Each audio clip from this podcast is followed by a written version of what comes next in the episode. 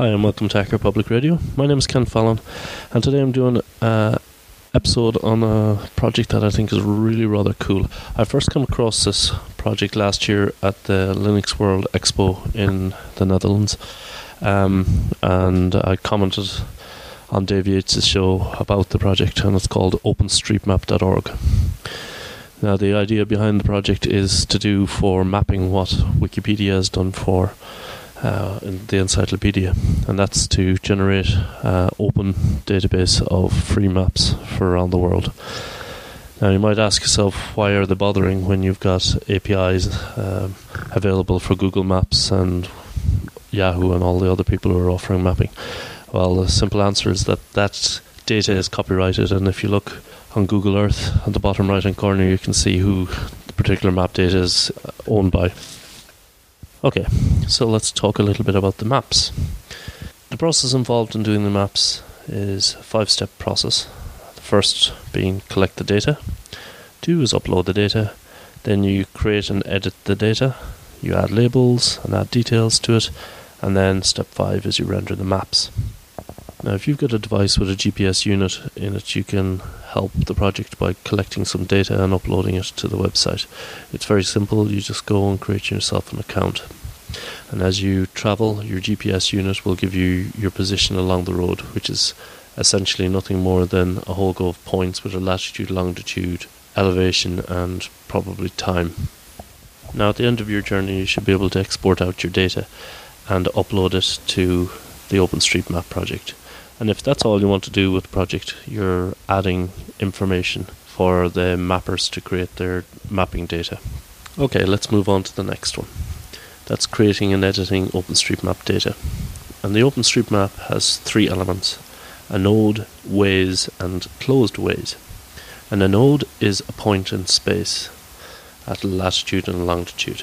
So think of it as a, donating a post box or a signpost or something like that. A way is a series of nodes ordered in one direction, a one way street, for instance, or a bicycle path or something of that nature. And a closed way is a loop of a way, something like a park, a lake, or an island. So if you think of it as a bit like a vector drawing, a node is a point, a way is a line, and a closed way is an area. I'm not actually going to go into too much detail here on how to edit a map because it's uh, a little bit outside the scope of what I can do here in an audio podcast. But uh, there are two tools that are available to you. One is a Java application called Potlatch, which you can use to join the dots essentially. And the other is a Java application called Java OpenStreetMap Editor, and they're both available on the openstreetmap.org site. And I advise you to read a little bit more about both of those before you go creating some maps. And then the final process of this is to render the map. So if you want to get involved with the project, the easiest way to go about that is probably uploading GSM data.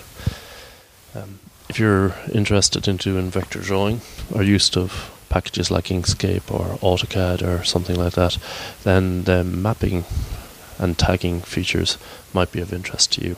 The project itself has made some inroads in getting map data, and here in the Netherlands, the map data has been donated. A lot of the map data has been donated, at least. However, even though uh, the map data has been is fairly comprehensive in all the streets and towns are in, there is a project going on to uh, add the cycle paths for the Netherlands in, and cycling is very popular here, so that would be actually quite useful. But if I just look around the neighbourhood here myself, I can see that in the time since the survey was done for the roads and streets around, there has been several additions and changes in the area that would necessitate somebody going in and modifying these maps, and that's that's the main benefit of the OpenStreetMap project. That when the data is there, it should be very easy for people in the locality with local knowledge to go in and change things. For instance, they've blocked off a street to make it inaccessible by cars, and it's now only accessible by bikes. They've put in an additional roundabout. They've moved the um, swim, they've rebuilt the swimming pool and they moved the recreation area and they've blocked off certain things. And this is all just in within 500 meters of where I'm living at the moment. So there's definitely a lot of work to do, even in areas where there is complete, and air quotes there, complete mapping data. Um, a few weeks ago, I was went back home to Ireland, and a lot of the areas in Ireland haven't been mapped at all. So it really is an opportunity to, to go out and get your hometown on and put it on the map, so to say. Forgive the pun. So um, actually, that's quite interesting just to see people coming who probably work in the towns and cities, drive down the motorways, down the local roads, and end up going up some boreen somewhere uh, for the weekend to be, visit the family, and they bring their GPS with them, and then they upload their data.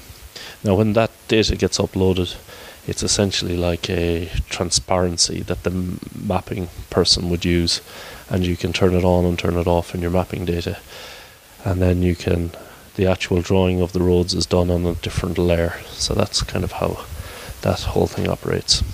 A few little tips here if you're going to be getting involved in some mapping is the coordination. Uh, if you've got a camera that has a, a GPS in it, as you go along, you can take photographs of streets, uh, points of interest like street names, the type of road, if it's a bicycle path, if the road is a bicycle path, if it's one bicycle path on either side, if it's the bicycle paths on the pavement, if it's a paved road or whatever. And it's important to do this ourselves and not uh, pick up information from copyrighted maps because that kind of defeats the whole purpose.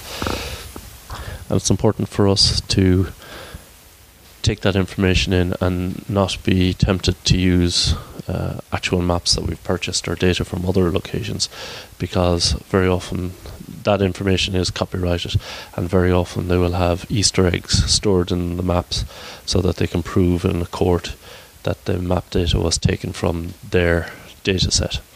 And there's some very interesting things on the wiki there describing how fake roads and ch- churches have been added to make their data set unique. If you are going to be going taking photographs as you go along and your camera does not have a GPS unit in it, a very simple tip is to take a photograph of your GPS unit showing clearly the date and time on it.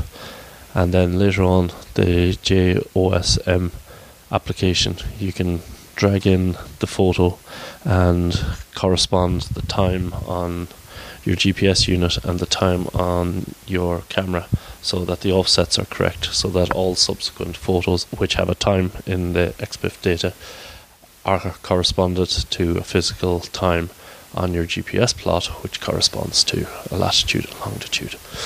Anyway, I'm going to think I'm going to wrap it up there.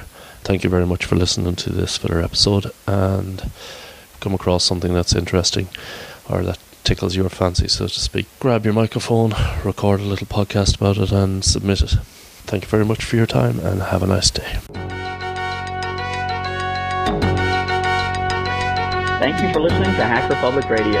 HPR is sponsored by Caro.net, so head on over to caro.net for all your hosting needs.